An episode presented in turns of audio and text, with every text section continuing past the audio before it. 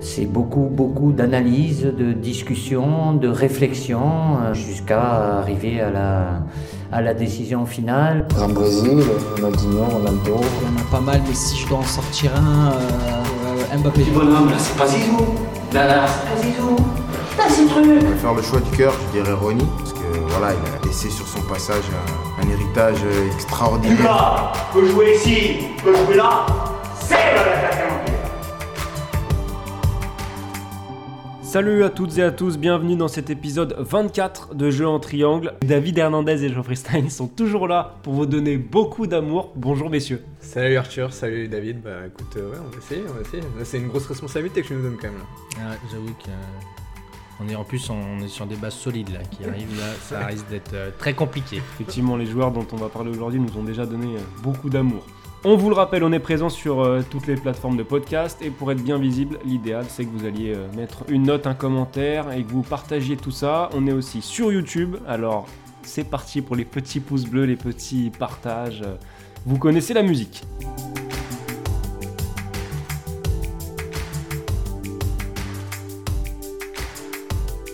On bascule dans le sujet du jour avec un nouveau hors-série. Aujourd'hui, on a décidé de tester un nouveau format, la comparaison de trois trios, des trios d'attaquants. Alors ne vous inquiétez pas, on va pas faire euh, refaire le parcours de 9 joueurs, mais bien de trois associations, de leur complémentarité, de leur succès. Et on va avoir du boulot puisqu'on s'apprête à débattre sur les trois trios offensifs les plus marquants de ces dernières années, qui ont sévi successivement, voire en même temps, à partir du milieu des années 2010. Si je vous dis BBC, MSN et MSF, ça vous met certainement la puce à l'oreille. C'est parti pour une discussion autour de Bale, Benzema, Cristiano Ronaldo, Messi, Suarez, Neymar et Mané, Salah, Firmino. Ces trios, c'est clairement l'hymne de nos campagnes de Ligue des Champions. C'est parti pour l'échauffement.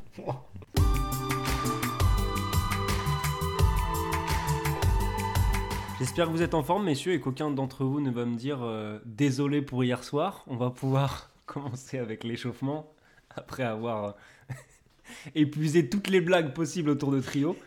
David, je te laisse y aller. Sur les jeux Sur l'échauffement, sur- chante-nous une chanson, David. Enfin, n'oubliez pas les paroles. Alors bah moi mon souvenir sur la BBC, en fait c'est plus un souvenir global de ce Real Madrid euh, sous euh, l'ère Zidane, de ce Real Madrid euh, sur le toit de l'Europe avec ce fameux triplé historique en Ligue des Champions. Donc c'est vraiment ça qui qui m'a marqué durant cette, cette- durant ce trio offensif parce que après je reviendrai plus tard mais du coup, sur sur l'aspect général sur sur l'image de la BBC en elle-même, j'ai pas de souvenir si marquant que ça. C'est vraiment ce réal du, de Zinedine Zidane qui m'a marqué. Euh, moi, sur Salah, Mané, Firmino, donc euh, la SMF, ou enfin vous l'appellerez comme vous voulez, euh, c'est marrant parce que j'ai pas mal d'images de, de petites tensions qui me viennent à l'esprit ces dernières années. Il y a eu Salah, Mané qui, en très peu d'intervalle, avait un peu tiré la, la gueule au moment d'être remplacé par Jürgen Klopp. Il y a eu une petite échauffe, enfin une petite échauffourée, euh, un petit moment de tension entre Salah et Mané aussi, euh, parce que je crois que le, Sénégalais reprochait à l'Égyptien de ne pas lui avoir euh, donné un ballon. Bref, il y a eu, on, s'est rendu compte qu'il y avait quand même pas mal d'ego dans ce trio. Et malgré ça, je trouve que, pareil, on y reviendra plus tard, qu'il était assez fusionnel dans le, qu'il est d'ailleurs toujours assez fusionnel dans le jeu, et qu'ils ont su, malgré quelques différends, atteindre ou du moins approcher l'excellence à certains moments. Bah, sur la MSN, euh, j'ai eu, euh, j'ai eu la chance, le privilège de pouvoir voir ça en direct. euh, et c'était une très belle soirée pour le, PSG parce que c'était le 4-0 euh, en, huitième de finale aller en 2017 en Ligue des Champions. Et malgré ce match où, pour le coup, Paris vraiment marche sur le Barça collectivement, c'est vraiment une démonstration de force de, de Paris. Et malgré ça, tu avais un sentiment que tout pouvait arriver à n'importe quel moment. Et je trouve que c'est vraiment un truc qui, euh, qui définissait cette, euh, cette MSN. C'est que tu avais à la fois euh, la complicité des trois hommes et la qualité individuelle. C'était vraiment le, mix entre les deux qui faisait que tu avais l'impression qu'il pouvait se passer des dingueries à tout moment. D'ailleurs, au final, le match retour, la- fameuse remontada, est un peu un symbole de ça. On en, parlera, on en parlera après. Mais du coup, il y avait vraiment ce, ce sentiment. Et pourtant, vraiment, encore une fois, je le dis collectivement, il n'y avait vraiment pas photo ce soir-là. Et il y a 2-0 à la mi-temps, tu te dis, bah, en fait, au final, ça peut re- revenir à 2-2. En un, cla- en un claquement de doigts, en fait. En, très très vite, ça peut basculer un match avec, avec un tel potentiel offensif. Et c'est vrai que c'était vraiment une des rares fois où j'ai senti un- un- une telle menace planer, même dans un match où tu dois pas, tu dois pas être en danger. Quoi. C'est parti pour le match. Ça fait un match, mon gars. Un match de chez match, on appelle ça. Alors on va commencer avec euh, Bale, Benzema et Ronaldo, puisque c'est le trio qui a été le, premier trio par ordre chronologique. Il a démarré en 2013 à l'arrivée de Gareth Bale en provenance de, de Tottenham, et il s'est arrêté en 2018 euh, lors du départ de Ronaldo à la Juve. C'est un trio qui a connu trois entraîneurs, Carlo Ancelotti, euh, Rafa Benitez et puis Zinedine Zidane. 442 buts à eux trois en 5 saisons, ça fait une moyenne de 88 par saison. Mais ce qui ressort, c'est que évidemment, Cristiano Ronaldo avait un impact énorme. On va d'abord se pencher sur les statistiques. Euh, statistiquement, avait un, apport énorme et c'est peut-être le trio dans lequel il y avait le plus une individualité qui, ressortait quand même. Ouais, c'est ça, c'est que en fait, tu avais l'impression que c'était une individualité avec, euh, je, vais, je vais caricaturer un peu, mais avec deux sous-fifres euh, qui étaient euh, qui étaient là à son service, même si euh, récemment Karim Benzema, dans une interview à France Football, a déclaré qu'il ne s'était jamais senti le, lieutenant de Cristiano Ronaldo, mais tu avais cette impression de, en fait, quand Cristiano Ronaldo avait le ballon, euh, s'il partait du côté gauche, tu savais forcément que ça allait se finir sur une frappe. Tu te disais pas, euh, il, va il va combiner avec ses compères, etc. Et c'était un peu pareil pour, pour Gareth Bale de l'autre côté. Mais tu avais vraiment ce sentiment de- d'un joueur qui avait déjà tout prouvé au haut niveau, euh, qui avait déjà gagné avec des champions, euh, qui a été ballon d'or, etc. Et deux, et deux joueurs euh, à son service, avec un plus collectif qui est Karim Benzema et un qui en gros voulait montrer, montrer ses preuves, prouver qu'il méritait ce fameux transfert à 100 millions d'euros en 2013, et du coup qui était un peu dans cette recherche individualiste comme pouvait l'être euh, Cristiano Ronaldo. Quoi. Ouais, je suis assez d'accord. Tu as vraiment cette, cette impression d'un Bale un peu déconnecté des deux autres. Je trouve que c'est un trio qui était hyper séduisant sur le papier parce que c'était hyper complémentaire. Tu avais le côté vraiment euh, individualiste et, efficace, on va dire, de, de CR7. Le côté volume, euh, volume énorme de Bale qu'on avait pu voir à Tottenham. Et euh, cette faculté à se mettre au service des autres de Benzema. Et je trouve que finalement, sur le terrain, ça s'est jamais vraiment traduit en trio. C'était plus un duo avec un Bale qui, en plus, déjà, en effet, il y avait un côté euh, soliste un petit peu dans son coin euh, par, son attitude.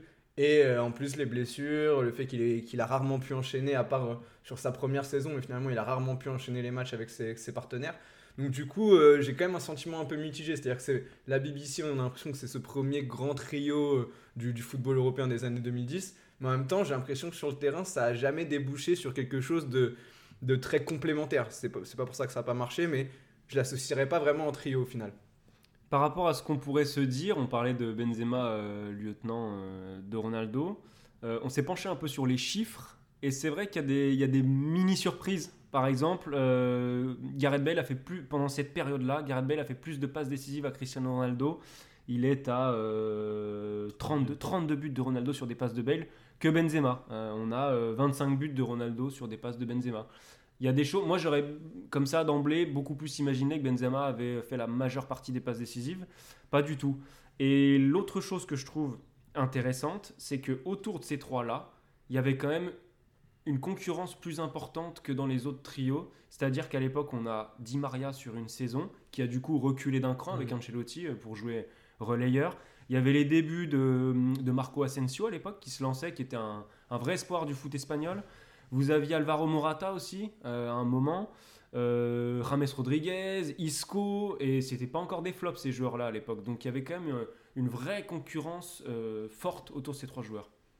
Ouais, c'est ça, mais alors, alors, on était. euh, J'ai retrouvé une citation de Sampaoli qui comparait un peu la, MSN et la BBC euh, en, en 2015 et qui disait qu'au final, la BBC, c'était trois joueurs qui, au lieu de se sublimer les uns les autres, se neutralisaient en fait. Et je trouve que c'est vraiment quelque chose qu'on retrouve surtout chez Karim Benzema, qui a été, je pense, celui qui a été le plus impacté dans son jeu par rapport à ce qu'on voyait euh, qu'on avait vu à ses débuts à l'Olympique lyonnais ou euh, à, ses, débuts au Real Madrid, c'est qu'il a vraiment malgré ce qu'il dit qu'il n'a pas été un lieutenant, il a vraiment dû réadapter son jeu.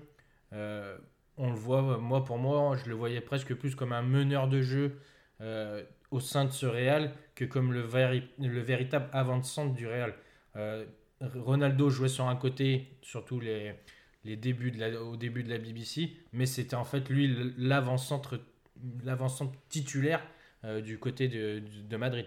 Bah, c'est vrai qu'on s'en rend encore plus compte finalement depuis le départ de Cristiano. En fait, on, voit à quel point euh, Karim Benzema a été entre guillemets bridé euh, par la présence de Ronaldo et aussi par la présence de Bale. Parce que s'il fallait en sortir un des trois, c'était plus lui. Parce que diplomatiquement, en termes de ce qui avait été investi sur, sur les trois joueurs, voilà, c'est Benzema. Il y a des moments où, je ne vais pas dire qu'il était contesté dans cette période-là, mais où on le mettait un petit peu plus facilement sur le banc en Liga, on le mettait un petit peu plus de côté. Après, par contre, dans les grands matchs, Ligue des Champions, toujours présent. Voilà, on connaît la qualité de, Benzema dans, dans les grandes affiches européennes. Il a toujours été présent sur les quatre campagnes de Ligue des Champions que le Real gagne. Il est souvent très important, bien plus régulier aussi qu'un Bale, par exemple.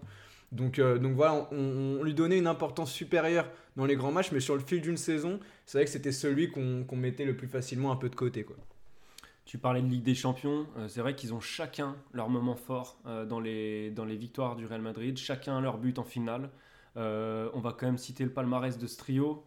Inévitablement, une Liga, une Coupe du Roi, une Super Coupe d'Espagne, quatre Ligues des Champions, trois Super Coupes de l'UEFA et quatre Coupes du Monde des clubs. C'est clairement le palmarès le plus impressionnant des, des trois trios parce que ces trois joueurs avaient la gagne entre eux et Bale est devenu ce qu'il est devenu depuis mais chacun des trois avait cette capacité à se mettre au niveau des, grands rendez-vous et avait cette âme de champion en fait. Ouais, en fait, c'était un, trio offensif que, comme tu parlais de complémentarité, Geoffrey, c'est euh, un trio offensif que sur une saison presque, tu te disais que c'était pas pas vivable en fait, qu'ils pouvaient pas fonctionner les trois en même temps sur euh, 38 journées. Et c'est ce qui fait aussi qu'ils ont gagné euh, bah, 4 Ligues des Champions et du coup 3, d'affilée. C'est que en fait, c'était des matchs euh, entre guillemets coup près où euh, le, talent, entre- le talent individuel euh, dans cette force collective qu'était le, le Real Madrid euh, se, se moulait le, le, le plus facilement que sur, un, sur une Liga qui dure euh, sur toute une saison et où tu es sur le pied au plancher euh, pendant, pendant tous les week-ends. Quoi. Ouais, c'est vrai que c'est un Real qui est très marqué par, euh, par un côté match winner et leader. Voilà, au-delà des trois de devant, tu avais un Ramos, un Modric, un Casillas ou un Navas, un Marcelo, voilà, des joueurs dont on a vraiment cette image de quand faut aller à la guerre sur des matchs coup près, sur des matchs importants, là ça, ça, ça fait des vraies différences. Et c'est vrai que ce Real-là de la BBC, il y a vraiment cette image-là de arriver à se mobiliser sur des événements très ponctuels. Et en effet, sur le, fil d'une saison, c'est un peu plus compliqué parce que euh, moins de projets de jeu très marqués, c'est des équipes un petit peu plus à réaction, à l'adaptation sur l'adversaire, Euh, mais voilà, sans, un collectif qui a une vraie idée de jeu, euh, bah, comme on pourrait le voir avec les autres, le, Barça et, Liverpool, où tu as des idées de jeu un peu plus, marquées dans ces équipes. Bah, c'est vrai que, comme je le disais au début, c'est vrai qu'il y a eu trois entraîneurs, donc ça aide pas forcément non plus à développer une idée de jeu forcément très marquée. Et du coup, bah, je suis complètement d'accord avec vous, et ça se retranscrit dans les affinités techniques entre les trois joueurs. Je trouve pas qu'il y avait une affinité si criante que ça entre les trois. Évidemment qu'ils s'entendaient parce que c'était trois joueurs, ce sont trois joueurs euh, intelligents, mais par rapport aux, aux deux autres trios, notamment à la MSN, euh, il y a un gouffre entre les ententes entre les joueurs qui dans les autres trios pouvaient se trouver vraiment en les, dehors. les yeux. Oui, et même en dehors, effectivement, même si on reviendra peut-être. Enfin, Oui, la sur relation Salah- CR. Ah oui, oui. oui. Salah, euh, Firmino Mané, c'est peut-être moins évident, mais c'est vrai qu'à MSN, la MSN, on en parlera après, c'était trois copains aussi. Après, donc, euh, Benzema a beaucoup, a, a beaucoup pris, on va dire, de l'hygiène. euh, Ouais, la salle, quoi. la- ouais, ouais, la salle. Mais j'ai pas-. J'ai pas l'impression qu'ils se faisaient des bouffes ensemble, quoi. Non, oui, mais je veux dire que le, sur, qui- si sur le terrain, entre guillemets, le, si euh, Ronaldo n'a pas, eu entre- pas eu une influence positive sur le jeu de Benzema, il a eu une influence Mm. positive en dehors sur le fait de la récupération, euh, le, le, bah, je sais pas si c'est aussi dans le régime, régime alimentaire, tout ça, mais si euh, Benzema aujourd'hui à 34 ans, à 34 ans, il est aussi fort, c'est aussi parce qu'il a pris de l'éthique euh, de travail de, de Ronaldo. Et pour du coup, sur cette complémentarité euh, quasi inexistante, Ouais, Je, trouve que ça s'est retrouvé aussi euh, dans les, dans les résultats des ballons d'or. C'est que les années où Ronaldo est ballon d'or, euh, il le gagne. Et la première année, Bale finit sixième, mais Benzema n'est pas dans le classement. Et la deuxième année, Benzema est 25e et Bale n'est pas dans le classement. Donc ça renforce encore, encore plus, je trouve, ce sentiment de une individualité dans le trio et deux autres qui étaient clairement en dessous. quoi. Ouais, et puis en fait, ça résume un peu tout, ce qu'on vient de dire. Euh, tu le disais aussi, Benzema n'était pas toujours indiscutable. Forcément, quand il y a plus de rotation dans le trio aussi, c'est moins évident. Benzema, sur les 5 saisons du trio, il y a 3 saisons, il fait moins de 30 matchs de Liga.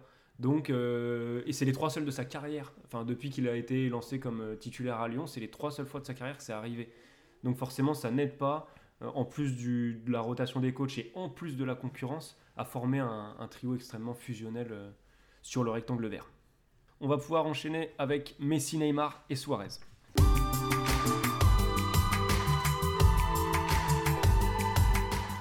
Alors la fameuse MSN qui a vu son histoire commencer en 2014 à à l'arrivée de, de Luis Suarez en provenance de Liverpool. Suarez qui arrive un an après Neymar, lui qui avait débarqué euh, du Brésil. Et ça se termine en 2017 avec le départ euh, retentissant de Neymar au Paris Saint-Germain. Euh, on va commencer par ça parce qu'on en a parlé juste avant. Mais effectivement, on avait une relation technique entre les trois euh, exceptionnelle puisqu'ils se trouvaient les yeux fermés et une relation humaine où on avait vraiment trois copains qui jouaient ensemble. Du moins Messi, Neymar très très proche, Messi, Suarez très proche, Neymar, Suarez je sais pas, mais il y avait vraiment une vraie affinité qui transpirait de ce trio-là. Ouais, c'est le maté. hein, ça, c'est Ouais, c'est côté sud-américain. hein. Non, mais- Ouais. Mais c'est surtout que, en vrai, cette connexion euh, entre les trois, elle peut être. euh, là, après coup, on se dit, ah, ils s'entendaient super bien, mais elle peut être surprenante sur, la, sur le fait que quand Suarez arrive, tu as quand même cette interrogation de comment il va réussir à s'intégrer à un duo qui est déjà là depuis une saison. Surtout qu'au Barça, euh, bon, on va pas se mentir, hein, le, le poids de Lionel Messi dans le jeu barcelonais euh, a pris une importance euh, incroyable euh, ces, les dernières années avant qu'il arrive. Et la relation que Messi a eue avec les derniers attaquants du Barça, ça n'a jamais été le, grand amour. On peut parler de Libra. avec David Villa, ça se passait bien, mais David Villa a accepté de se mettre en retrait pour, pour permettre l'éclosion totale de, de Messi. Et quand Luis Suarez arrive, il arrive quand même avec un certain statut. Euh, il il, il s'est imposé en première ligue euh, du côté de Liverpool. Donc il vient pas pour jouer euh, les sous-fifres comme, comme on l'a dit tout à l'heure avec Benzema et Bale. Il, il arrive à s'intégrer dans ce trio tout en ayant la capacité à pas se mettre en retrait. Quoi. Ouais, c'est- clairement ça parce que t'avais le sentiment qu'en fait dans ce trio, bah, tout le monde trouvait sa place et, c'était un petit puzzle qui, qui matchait bien quoi parce que t'avais euh, le côté Suarez qu'il a beaucoup développé en première ligue, euh, c'est-à-dire excellent finisseur mais aussi un vrai travailleur, euh, harceleur euh, du porteur adverse, vraiment un côté premier défenseur euh, qui dans l'identité Barça correspondait parfaitement. T'avais ce Neymar qui était capable d'aller chercher le ballon un peu de loin et par sa conduite de balle à le faire avancer, à gagner des mètres, à dribbler et avoir ce côté vraiment euh, inventif, créatif et, euh, un peu le grain de folie euh, dans, cette équipe, euh, dans cette équipe du Barça. Et puis tu avais le Messi, euh, le joueur de, de 30 derniers mètres, qui va te débloquer des situations quand tu joues contre des blocs bas, ce qui arrive très souvent quand même quand tu es au Barça. Donc donc c'est vrai que tu avais cette espèce de, de mélange qui se faisait vraiment parfaitement. Et avec derrière, encore une fois, la différence pour moi avec le Real, c'est que là, tu avais un collectif ultra cohérent qui arrivait à mettre aussi ses qualités au service de ce trio. Voilà, je, je trouvais que vraiment l'alchimie se faisait, se faisait vraiment bien. quoi. Ouais, pour moi, c'est sans aucun doute le, trio le plus complémentaire euh, des trois, euh, ouais, clairement. Et ce que j'aime, c'est que, alors, euh, pour Salah, Firmino, Mané, on peut pas encore le dire, la suite nous le dira, mais c'est le seul trio où les trois joueurs étaient à leur apogée dans leur carrière à ce moment-là. Neymar n'a jamais été aussi bon avec Paris qu'il l'était à cette époque. Messi, bon, il a été à l'apogée pendant très très longtemps et ça se trouve, il le redeviendra dans les, dans les prochains mois. Et, euh, Luis Suarez était au top, au top du top. C'était un des meilleurs numéro 9 du monde à l'époque. On en a parlé dans un, dans un précédent euh, numéro. Ça, j'aime beaucoup. Et contrairement au Real, où euh, vous aviez le trio BBC qui était euh, presque la conséquence d'un Real, d'une machine Real Madrid qui marchait très bien, Là, vous aviez une, machine Barça qui était complètement portée par ce trio offensif sur leur période de, donc, qui a duré 3 ans. C'est 74% des buts du Barça en Liga, le trio Suarez, Neymar, Messi. C'est exceptionnel. Ouais, et puis c'est un, un duo, un trio pardon, qui a fonctionné et qui est aussi, je trouve, à mettre à l'ordre du crédit de, de Luis Enrique, qui euh, a souvent été un peu décrié pour, euh, pour son coaching, euh, surtout même pendant ses périodes Barça et après à son passage à la Roma et même en Espagne euh, au début. C'est que c'est un entraîneur qui, a, qui est arrivé dans, une, dans un Barça qui était en transition euh, depuis deux saisons avec le départ de Guardiola et ensuite, bah, derrière, euh, Villanova, bah, malheureusement, qui n'a pas, pu, euh, pas pu prendre le, le flambeau, et Tata Ma- Martino, qui a été un flop monumental. Et il arrive dans ce Barça un peu en reconstruction, et il arrive aussi à amener une certaine poigne dans son, dans son management, sans faire de comparaison, mais quand tu vois les critiques qui s'abattent sur le PSG actuellement, sur le fait que le trio offensif euh, on reproche un peu à, à Pochettino de ne pas avoir d'idées vraiment conçues et de ne pas assez s'imposer. Euh, Luis Enrique a eu ce- ce- ce- ce- cette poigne pour déjà, bah, par exemple, Neymar. Je pense que défensivement, euh, ça n'avait rien à voir au Barça et, euh, avec ce qu'on voit depuis qu'il est arrivé au PSG.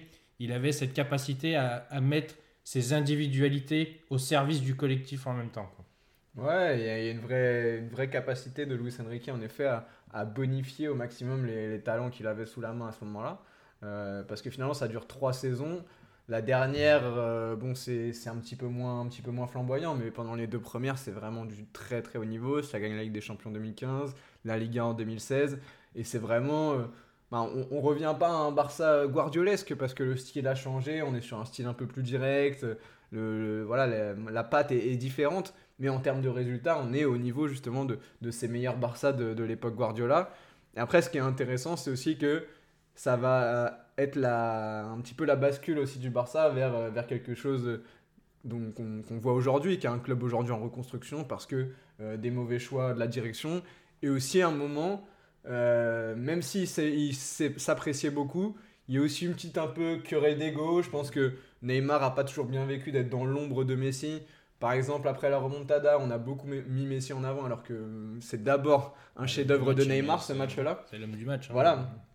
Donc je pense qu'il a, il a un peu mal vécu tout ça et c'est vrai que t'as beau, euh, t'as beau avoir beaucoup d'estime, je pense qu'à un moment Neymar est devenu trop grand pour être seulement le deuxième ou troisième homme de, de ce Barça. C'est intéressant de voir qu'il y a euh, le donc le trio a duré moins longtemps que la BBC, mais a conquis plus de titres à l'échelle euh, nationale, donc une Liga de plus que la BBC. Donc là c'est pareil, ça va venir un petit peu résumer tout ce qu'on a a dit ici, mais il y, a, avait une certaine continuité. Déjà c'était trois joueurs absolument indiscutables, il n'y avait pas y avait pas de réflexion, il n'y avait pas de remplaçant. Enfin les autres prenaient les miettes. Luis Enrique, comme on l'a dit, il était là au début de l'aventure et il est parti à la fin du trio. Donc euh, au niveau du coaching, c'est pareil, on est dans de la continuité. Donc forcément, ça a joué sur cette image de, collectif et en particulier de trio offensif particulièrement bien huilé.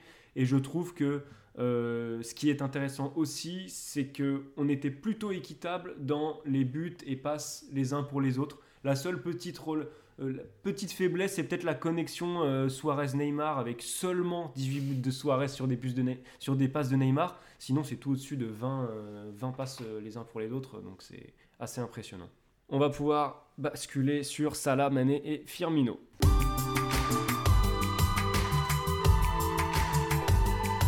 Alors, le dernier trio en date euh, de ce podcast, puisqu'il a démarré en 2017, euh, à l'arrivée de, Mohamed Salah en provenance de l'AS Rome.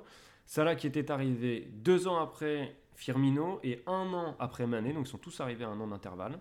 C'est peut-être, enfin c'est même sûr, c'est le, le, le- c'est un trio qu'on n'attendait pas du tout à ce niveau-là. C'est un trio euh, même complètement improbable dans ce qu'il a réalisé par rapport au club dont venaient ces joueurs-là et au parcours qu'ils avaient avant. Mané, il faut pas oublier que Liverpool le recrute à Southampton.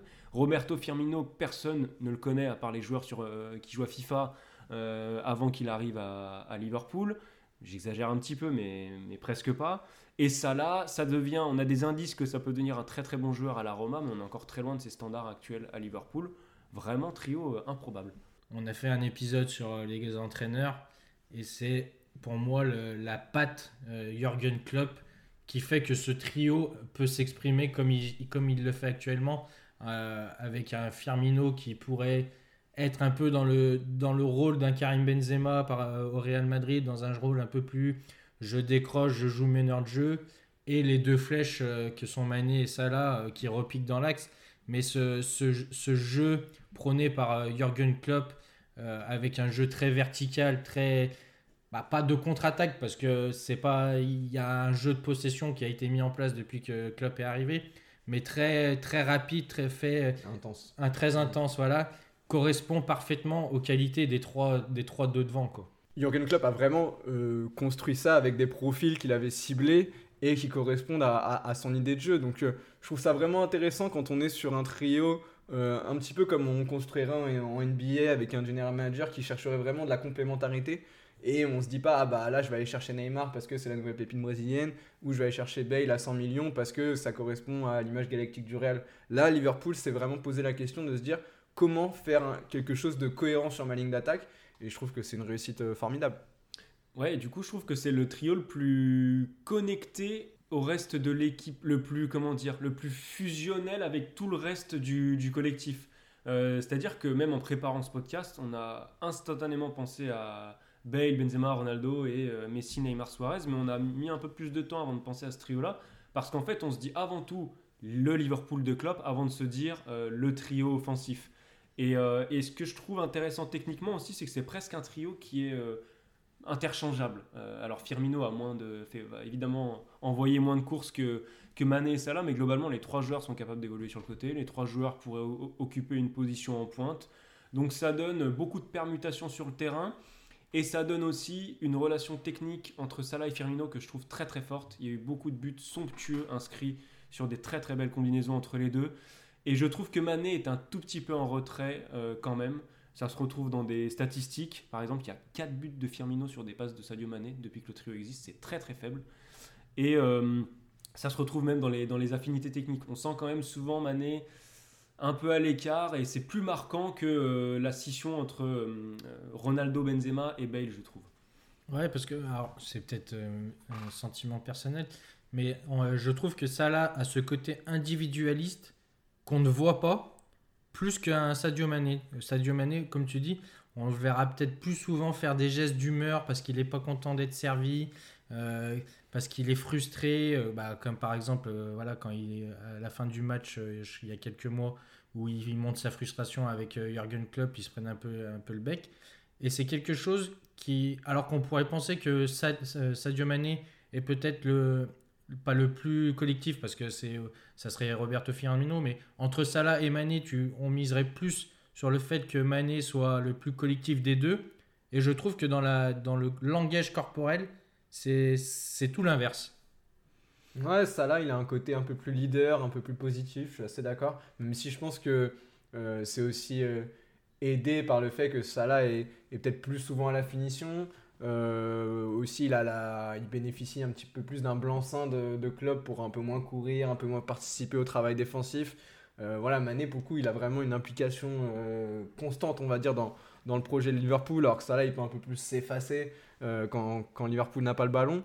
Euh, mais c'est vrai qu'il y a vraiment ce côté euh, chez Mané d'un joueur de percussion qui va aller faire reculer l'adversaire, mais qui en effet s'inscrit pas toujours dans les petits euh, triangles, dans les petits 1-2 qu'il peut y avoir avec, avec ses partenaires. Il y a un côté un petit peu plus, un petit peu plus soliste chez Mané, alors que c'est vrai que comme tu disais, la complicité Salah-Firmino est vraiment intéressante, et Firmino, on parlait tout à l'heure en effet de Benzema et de sa capacité à être un, un, joueur de remise très, très intéressant. Firmino dans ce jeu-là, les petites talonnades, les petites, petite passe en une touche euh, pour, euh, pour mettre vraiment le partenaire dans la situation idéale pour frapper en une touche, c'est vraiment un des, un des meilleurs dans, dans ce registre. Après, ces dernières saisons, c'était quand même accompagné de beaucoup plus de buts, même si ça n'a jamais été un serial buteur, Firmino. Et là, je trouve qu'on a déjà, ça arrive quand même vite, les premiers indices d'un certain effritement de ce trio-là. Firmino est beaucoup moins performant. Et euh, il y a Diogo Jota quand même qui est en train de mettre son, son grain de sel là-dedans, qui prend une part de plus en plus importante. Euh, bah, là, la Cannes actuellement fait que le trio est démantelé, euh, parce parle en période de Cannes. Donc euh, peut-être que enfin ça, s'applique aussi, on avait déjà parlé de Liverpool dans des podcasts précédents et de Jürgen Klopp, peut-être que l'intensité, le projet de jeu de Klopp aussi est moins viable sur la durée avec le même effectif. Et donc ça va être très intéressant de voir comment Liverpool va évoluer euh, et, s'ils vont arriver à prolonger aussi leurs joueurs. C'est des choses qui sont en discussion en ce moment, Salah, Mané. Euh, je pense que ça peut beaucoup, beaucoup bouger dans les, dans les mois à venir. Ouais, on en revient à cette, un peu cette question de, de l'ego euh, qui a pu aussi susciter le, le, succès de Liverpool depuis, depuis 3-4 ans. C'est que malgré tout, bah oui, comme tu dis, euh, Mané, il arrive à Liverpool, il vient de Southampton. Et au final, euh, ce trio arrive à remettre Liverpool sur la, sur la carte euh, avec ce, titre en Ligue des, euh, ce titre en Ligue des Champions et ce titre en Première Ligue. Donc ça fait aussi... Ça, les trois arrivent à la trentaine, donc ils sont en, pleine force de l'âge, de et en même temps, ils se disent que c'est peut-être le dernier gros contrat qu'ils peuvent signer de leur carrière. Donc, ouais, on est peut-être à la croisée de chemin de savoir bah, est-ce que par ego et par euh, volonté de, de prouver qu'on n'est pas dépendant de ce trio, est-ce que bah, un Mané ou un Salah va décider de quitter le club? Est-ce qu'ils vont jouer la continuité avec peut-être la possibilité ou peut euh, de, de faire moins bien? Parce qu'ils nous ont tellement habitués à mieux que, comme tu le dis, Arthur, là, la baisse de régime de Firmino, bah, tu commences à te poser des questions de savoir s'il s'intègre vraiment totalement maintenant dans ce trio. Euh, ouais, c'est vraiment, je trouve que l'intersaison à venir peut poser, de grosses questions à Liverpool. Ah, en fait, c'est assez. euh, je trouve que ça correspond un peu à ce club qui est Liverpool. C'est à la fois un club immense, mais on a toujours l'impression de ne pas le mettre dans le top du top des clubs européens. Et même aujourd'hui en Angleterre, tu presque, sur la régularité des dernières années, tu aurais presque plus tendance à mettre City, euh, voire Chelsea, euh, presque un peu devant dans, en termes de, vraiment de, de prestige. Quoi. Euh, alors que pour le coup, moi, c'est pas du tout mon avis, mais c'est vrai que c'est un peu l'image qu'on peut en avoir. Et, et c'est vrai que tu as un peu l'impression que Salah Mané, ils peuvent encore aller chercher un step au-dessus. Alors que tu es déjà dans un club, euh, en effet, qui a gagné avec des champions il y a, il y a 3 ans et la première ligue il y a 2 ans. Donc du coup, euh, il y, a, il y a cette espèce d'entre-deux et c'est vrai que tu as l'impression peut-être qu'un des deux peut se dire bah vas-y, j'ai envie d'aller me tester, bah, je sais pas, dans un contexte où, euh, où je vais aller au Real, où euh, bah, je les, les vois pas trop aller au Bayern, mais en tout cas, voilà, ils cherchaient un autre projet où soit ils seront complètement numéro un de, de, de, ce projet-là. Par exemple, au PSG, un, mec comme Mané pourrait se dire je vais aller au PSG pour essayer d'être le, le, step qui manque à un club comme ça pour, euh, pour passer un cap. Donc, du coup. euh, du coup, c'est vraiment intéressant de voir comment ils vont, ils vont utiliser là, ce, ce petit pouvoir finalement qu'ils ont sur, sur leur avenir à moyen terme. Ouais, c'est vrai que la question des aspirations personnelles va être importante parce que euh, au Real, Ronaldo avait déjà le ballon d'or, tu l'as précisé David. Euh, au Barça, c'était le cas pour Messi. Là, le membre fort du trio, c'est Mohamed Salah actuellement. Lui, n'a pas encore le ballon d'or. Et je peux pas empêcher de penser qu'il aura besoin de plus, sans leur faire injure, parce que c'est des joueurs extraordinaires, que Mané et Firmino pour l'entourer pour atteindre cet objectif personnel. Alors, est-ce qu'il le trouvera à Liverpool? Est-ce que Liverpool fera venir les joueurs pour l'accompagner?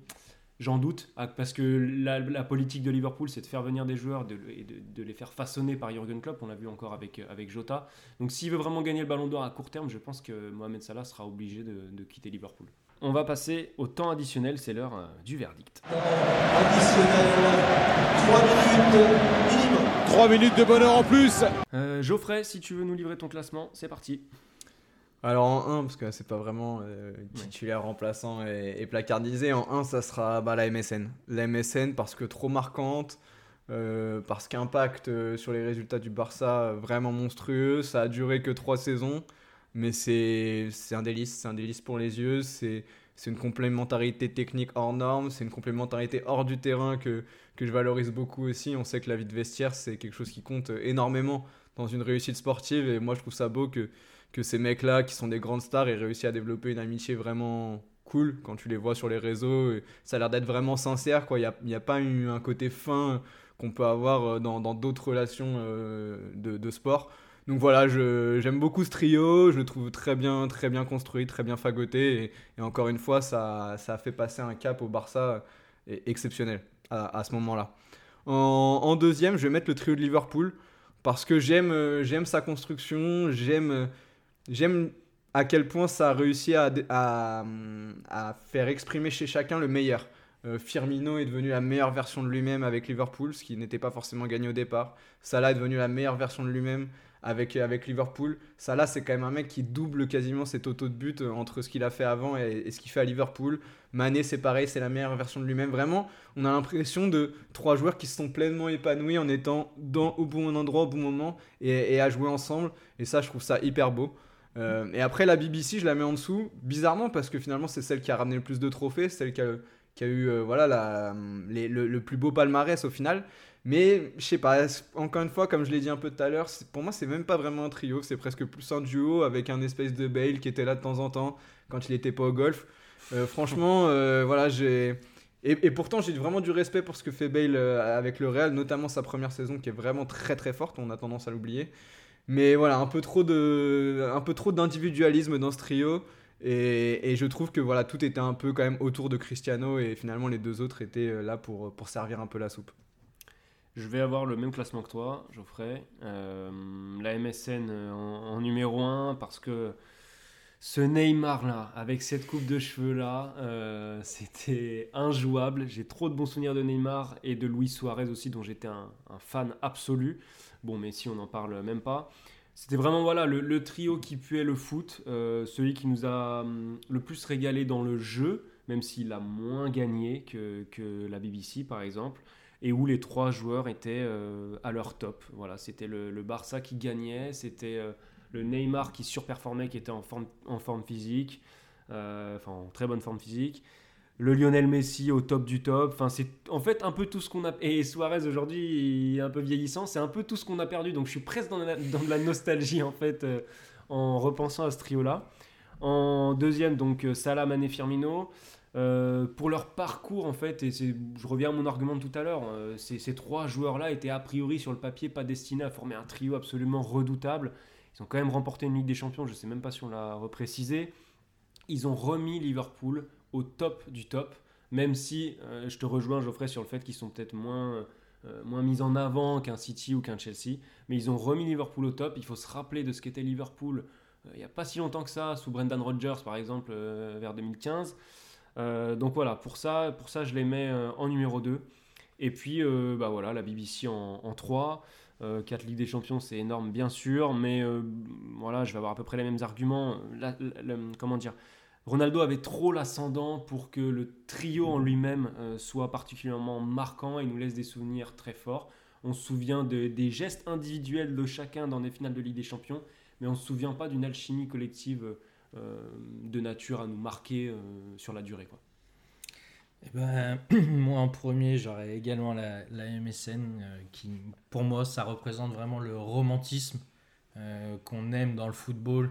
Euh, comme tu l'as dit, Geoffrey, cette alchimie entre trois joueurs qui ont un ego, on va pas se le cacher, qui ont un ego et une soif de réussite personnelle, mais qui ont réussi à mettre ça au service du collectif.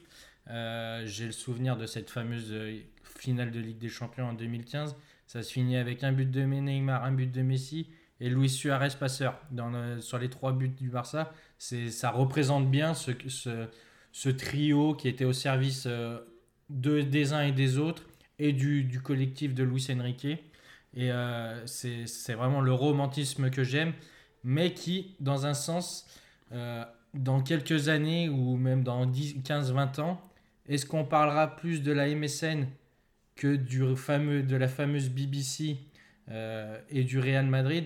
Alors c'est pour ça que je mets la BBC en deuxième par rapport à vous, c'est que ça reste quand même le trio offensif d'un, du- d'un club qui a réussi quelque chose d'historique avec trois Ligues des Champions de suite, quatre même en 4 en 5 ans.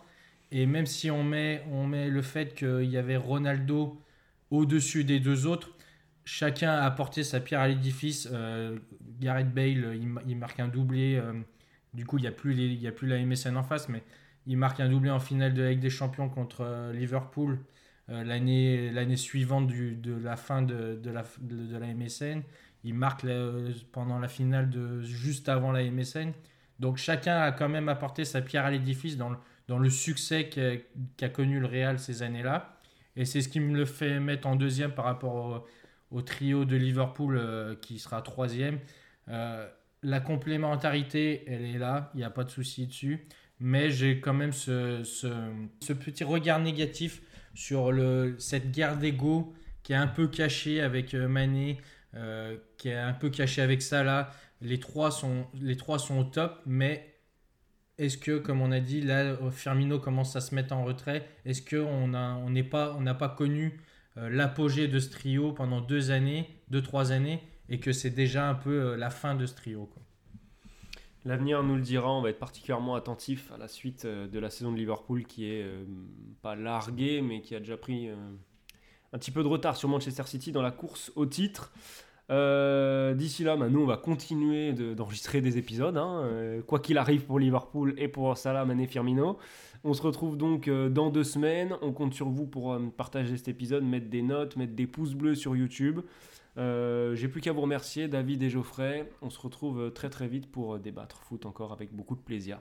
Bah, merci, Merci à à toi, vous, les gars. toujours un plaisir. Salut à tous. Ciao.